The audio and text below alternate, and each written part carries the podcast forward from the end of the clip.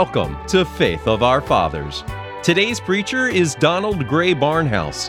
He was able to make the Bible relevant to the modern man.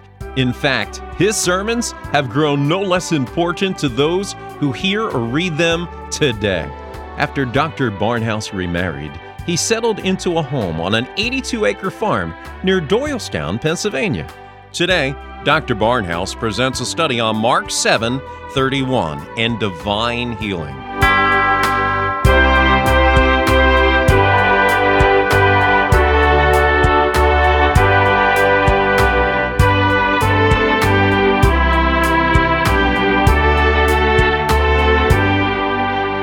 Mark chapter 7, beginning with verse 31. Mark 7. For many months we have been studying the stories of the Gospel of Mark and come to this last paragraph. And again, departing from the coasts of Tyre and Sidon, he came to the Sea of Galilee through the midst of the coasts of Decapolis. And they bring unto him one that was deaf and had an impediment in his speech. And they beseech him to put his hand upon him. And Jesus took him aside from the multitude and put his fingers into his ears. And he spat and touched his tongue, and looking up to heaven, he sighed, and saith unto him, Ephphatha.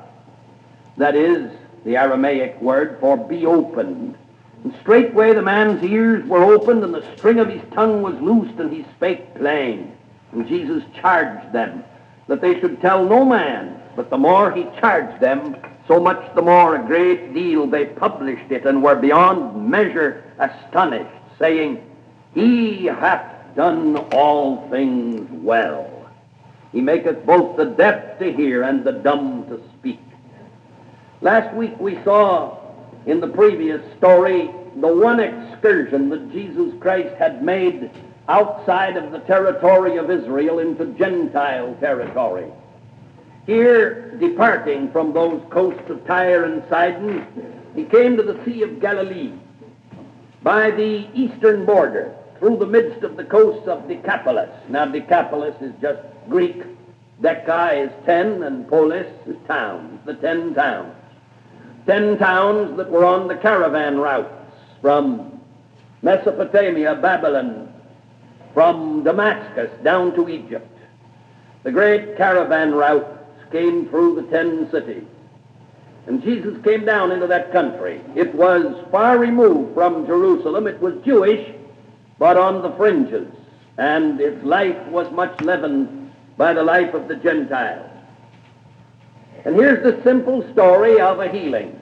They brought unto Jesus this man that was deaf and had an impediment in his speech.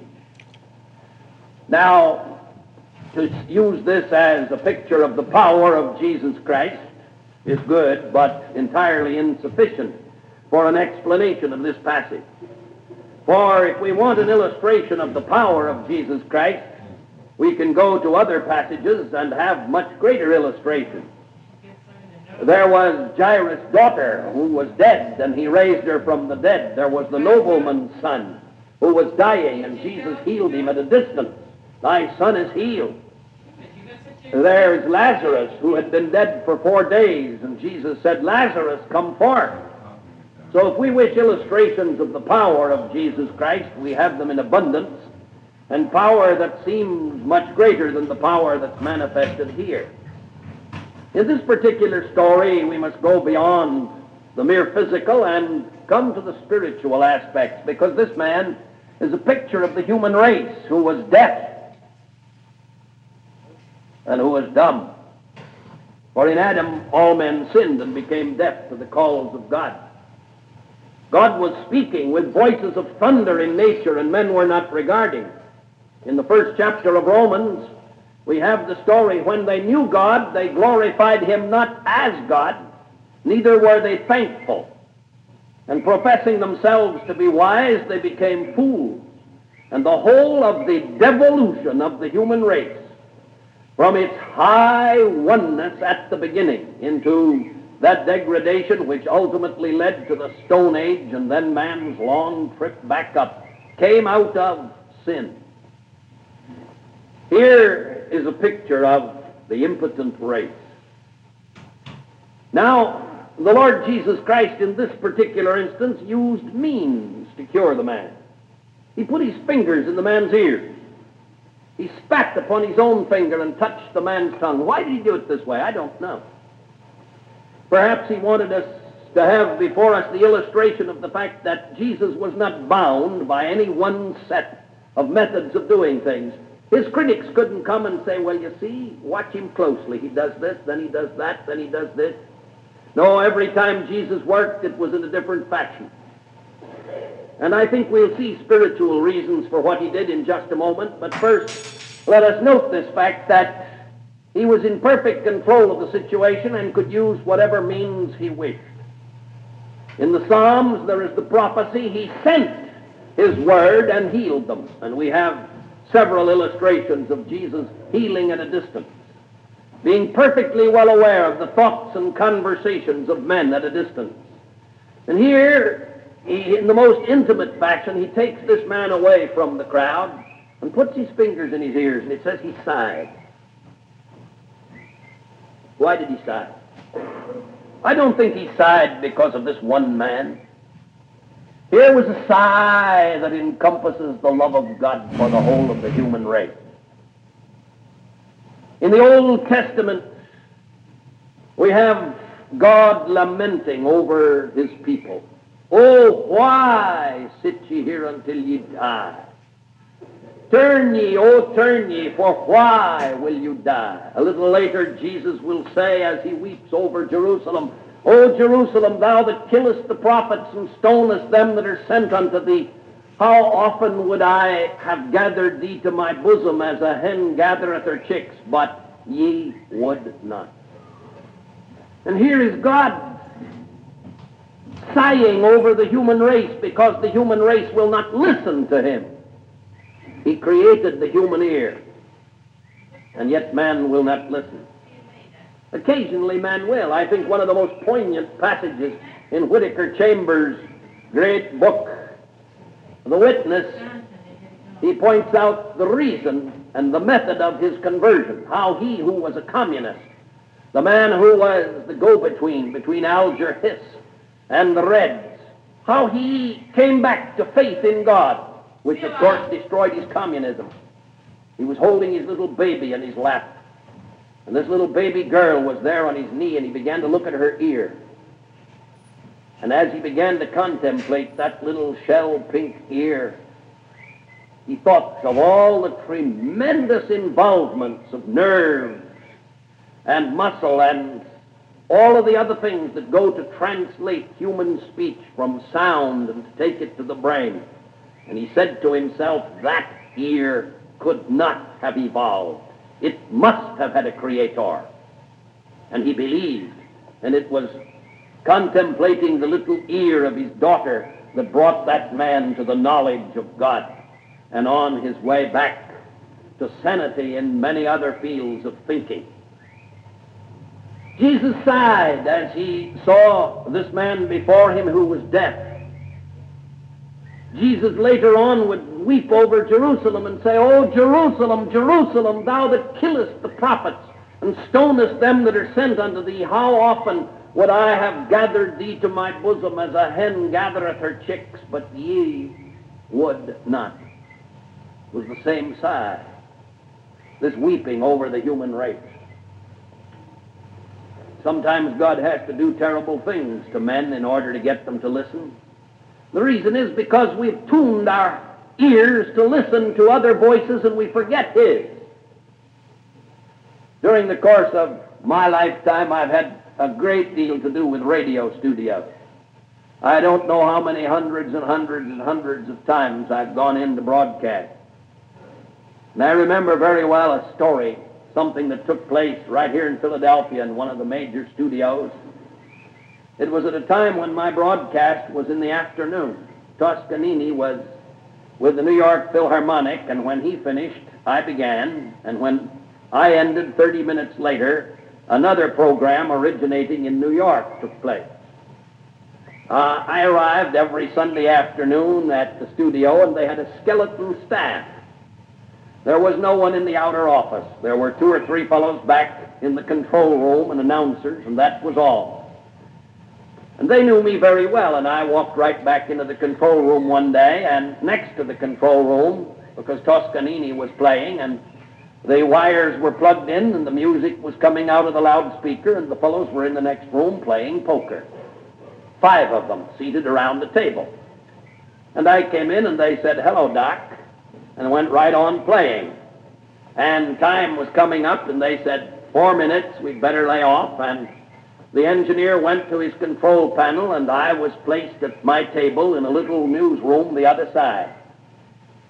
Where I sat, I could see the clock, and by turning my head, I could see the control room and look through the window here to the control room and through the window on the other side to the men at their game.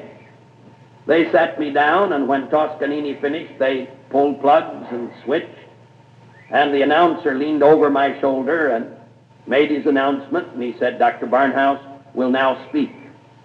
And I began to pray, and as I prayed, I heard the door close, and out of the side of my eye, I could see him going across, and by the time I finished my prayer, he had pulled up his coat sleeves and had sat down and picked up his cards, and the game was going on. And I went on for my minutes, and I saw the time was running out, and I glanced around, and they were totally oblivious to the fact that their time was running out and that in a moment they were all going to lose their jobs. And I didn't know how to call their attention. I couldn't stop suddenly and say, "Hey, fellas, quit your poker game." I was on the whole of the Columbia Broadcasting System from coast to coast. But I'll tell you how I called their attention. You see, these men who live and work in radio stations are so accustomed to noise that they never listen to what is being said. As long as noise is coming out of the loudspeaker, music, or a human voice, they tune it out, and they go about their business never hearing what is being said. And so what I did, I began to speak faster and faster and louder, and I keyed my voice up to a certain pitch, and suddenly I stopped short like that. And when I had increased my voice and come to that sudden stop, I was looking through the window, and every head jerked up, and I made a sign like this. They knocked a chair over. One fellow skidded to his place at the control panel. The other man came behind me, and I said, "Amen," and he said, "You have just been listening to Dr. Donald Grey Barnhouse." And they pulled their wires, and New York took over. And these fellows said, "Oh, Doc, you saved our lives. You saved our jobs." And I probably had. But I couldn't help thinking of the fact that very often God speaks to us, God speaks to us, God speaks to us, God speaks to us, and we tune him out. We have learned to live with the voice of God like radio announcers have learned to live with radio. And sometimes it takes a great silence. It'll come to one man in the death of a child. It'll come to another man on the battlefront. It'll come to another man under other circumstances. It came to this man in his death nest. And the Lord Jesus Christ had to touch him. "Who hath ears to hear, let him hear," is a passage that you will find not once or twice or 3 times, but 6 times in the Gospels and in the book of Revelation. "Who hath ears to hear, let him hear." And God speaks, and we become so busy, so occupied. Life and learning and society and doing. And she said, and he said, and have you heard? Did you see? Did you know? Have you learned? But we tune God out, and sometimes he has to make a silence in our lives in order that we may look up. Happy the man that learns to do this. Now, Jesus used many, many kinds of means, and so does God. I know a man that stood on the corner of Broad and Locust Street one day with tears streaming down his face as he told me that in the Great Depression and the fall of the stock market in November 1929, he had been totally wiped out. And from being a man who thought he had $1 million, he became a man who owed I don't know how much and had to leave his home and had to sell his car and move in with his in-laws He said, but in it all I found God and God found me. I know another man who told me that an uncle had died and left him a considerable fortune that he did not know was coming to him. And he said, when I suddenly realized that I had several million dollars and that I had the control of it, he was a simple man, and he said, I just said, oh God, I'm not capable of doing this by myself. I need thee.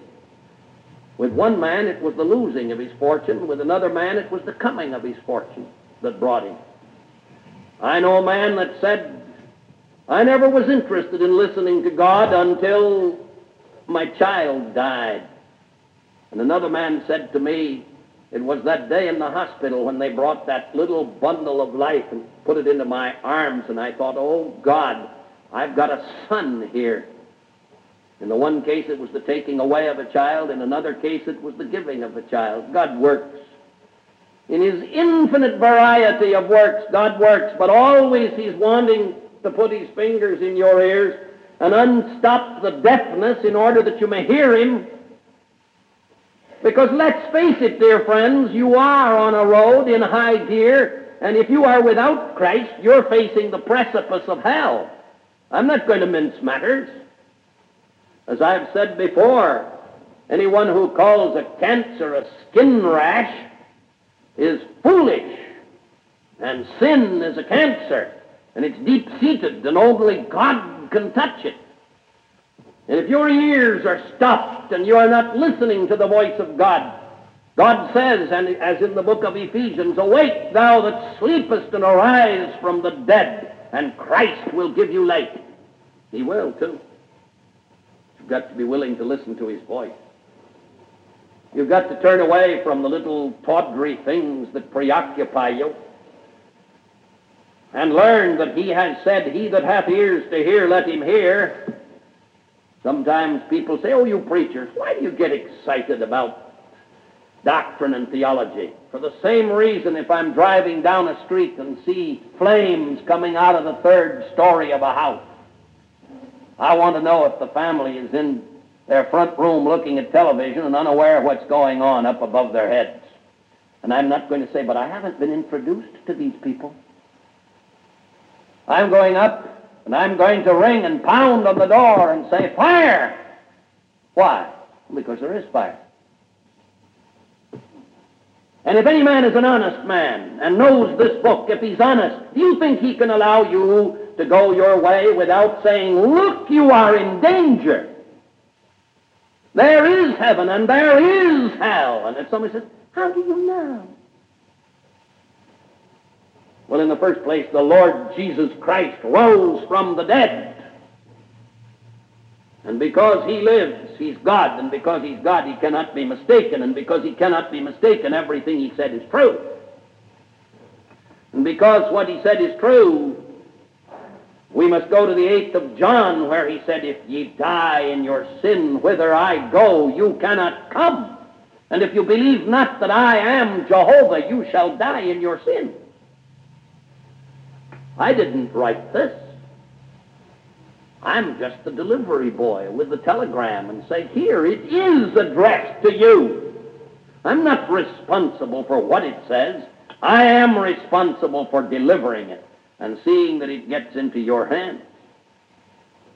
And of course, as I have applied this to the unsaved who need to come to Christ, I apply it also to those who believe in Jesus Christ, but who do not listen to him in his desire to be Lord of your life, to be master of everything that you are, to control your thinking, to control your dimes and your dollars, your minutes and your hours, what you do on Saturday night as well as what you do on Sunday morning. For if Jesus Christ is not Lord of all, as the old saying goes, he is not Lord at all. And he wants to be Lord in your life. Lord of your conversation. When you pick up the phone and say, oh, hello, have you heard the latest news about? And then begin your buzzardly work of gossip. He wants to be Lord of your home life, your business life. Lord of all of your relationships, that Christ shall have come in and reach out through you. This is God's desire for you who have named his name. Then in the second place, the Lord Jesus did a remarkable thing. He took spittle and put it on the man's tongue. Why? I said to Dr. Koop, what's the function of saliva? He says, keeps the mouth wet. Did you ever try to talk when your mouth was dry? All cottony? And he told me this, that lack of saliva is the rarest of all congenital diseases, that in all his history as a pediatrician and a surgeon, that he had only known of one case in all medical history where a baby was born without salivary glands. You couldn't live if your mouth wasn't wet. You couldn't speak. And when the Lord touched that man, it was as he sighed in doing it and said, Ephphatha, be opened. The ears of his were opened and the string of his tongue was loosed, and he spake. Because God doesn't want you to be dumb. Now, I'm not talking about dumb in the high school sense of using the word. You know, it used to be that there was in Philadelphia an asylum for the deaf and dumb, but about 25 years ago it was changed to mute, because they said, we may not be able to speak, but we are not dumb. And some of them are very smart indeed. The word dumb has changed its meaning from mute to stupid. Well, indeed, if you don't talk for Christ when you have the opportunity, you are stupid indeed. And God wants the string of your tongue to be loosed, and he wants you to speak. He wants the unregenerate man to acknowledge him. How terrible it is that a man will not listen to the voice of God in nature. How stupid a man that cannot hear the daffodils talking in these days. How absolutely stupid a man that cannot hear the voice of the flowering tree and see the whole of life pushing through the ground. And God says in the first chapter of Romans, the invisible things of him are clearly seen in the things that are made, even his eternal power and Godhead, so that they are without excuse. So that a man looking today and saying, well, I believe in a supreme being. And God says, you signed your death warrant when you said that. You committed yourself to hell. Because to say that you believe there's a supreme being and not get down before him and say, oh God, I am a creature and thou art the creator. Speak through to my heart and touch my tongue that I may acknowledge thee. For if thou shalt confess with thy mouth the Lord Jesus and believe in thine heart that God hath raised him from the dead, thou shalt be saved. For with the heart man believeth unto righteousness, and with the mouth confession is made unto salvation. You cannot be a secret believer. If Jesus Christ has saved you and you know it, speak. When a baby is born, the delivery room becomes silent. The doctors, the nurses do not talk. And all of a sudden the baby is born. Everybody has been giving their attention to the mother, but for a moment all the attention moves to the child. They want to hear that child cry.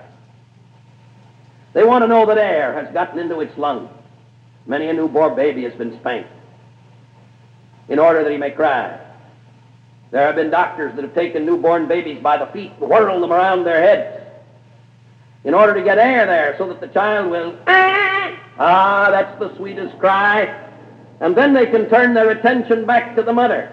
Now, God Almighty wants you to speak and to cry, babies that you are. Have you heard his voice? Do you hear him crying in nature, and do you hear him crying in the book? And above all, do you hear him crying from Calvary's cross and saying it is finished, and then hearing God echo it from heaven by raising him from the dead? That's it. And the minute you hear, do you say, yes, Lord? And is the tongue Is the string of your tongue loosed, and do you speak? Ephphatha, be thou open. Speak! Cry out with Job, I know that my Redeemer liveth, and that he shall stand upon this earth in the last day, and though worms destroy this flesh, this body, yet in my flesh shall I see God. This is the life he wants us to know. This is what he wants us to speak. And straightway the man's ears were opened, and the string of his tongue was loosed, and he said, don't tell anybody about this. And if someone says, why did he say that? Because he knew that he had a long road to go yet before enough hatred would be stirred up by man to crucify him. And there were other passages that showed that when he fed 5,000, and when he gave them these things and healing, there were those that said, oh, this is a very good kind of social security. This is someone we should promote to being. We're even willing to admit he's Messiah if he'll just keep on handing us out free food and health. Why, this is social security on a large scale. And they were not willing to bow before him and recognize that he was Jehovah God. And that's why he had to go on to the cross. But at any rate, over in this part of the country, this was the part of the country, in the Gadarene country, where he had healed the demoniac, and they had said, please, please leave our coast, go away, you've spoiled this herd of swine and you've hurt our business.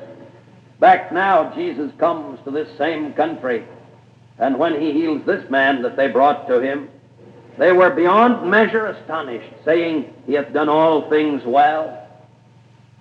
Isn't that wonderful? He hath done all things well, and he has too.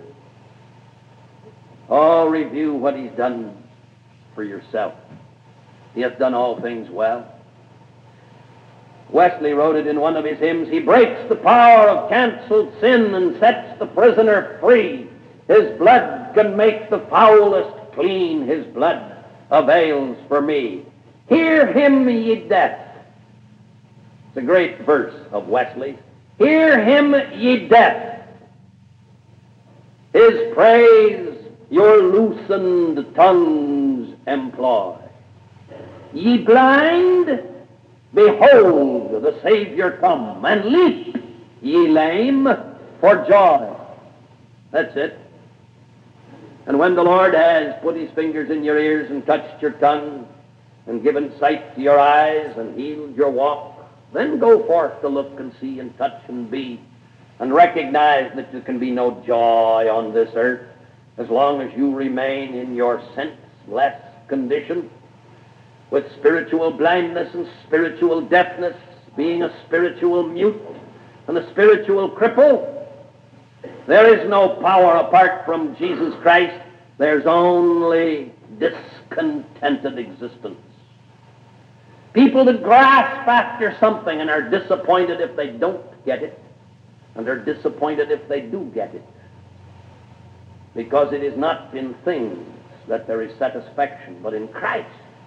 And God has made it so that no heart can have satisfaction unless they're centered in Christ. So let him put his fingers in your ear.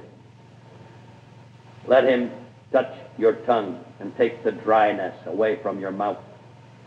Then you speak. Let us bow in prayer.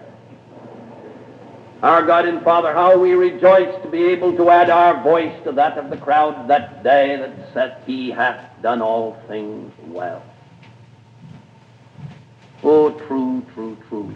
How true.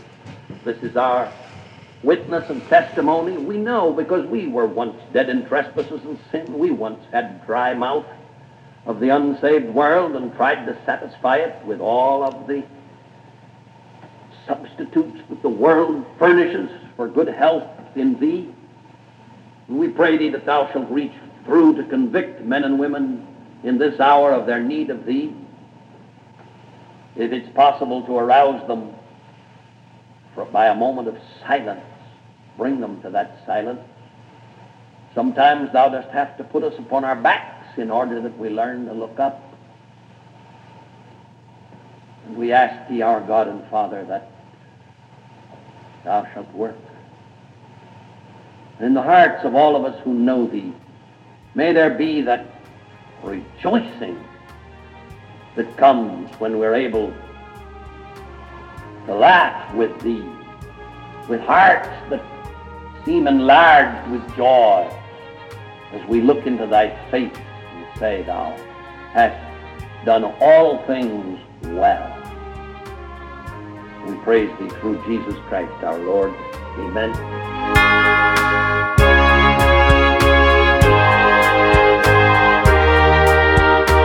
You've been listening to Dr. Donald Grey Barnhouse. Listen to Faith of Our Fathers each Saturday and Sunday to hear more great 20th century preachers.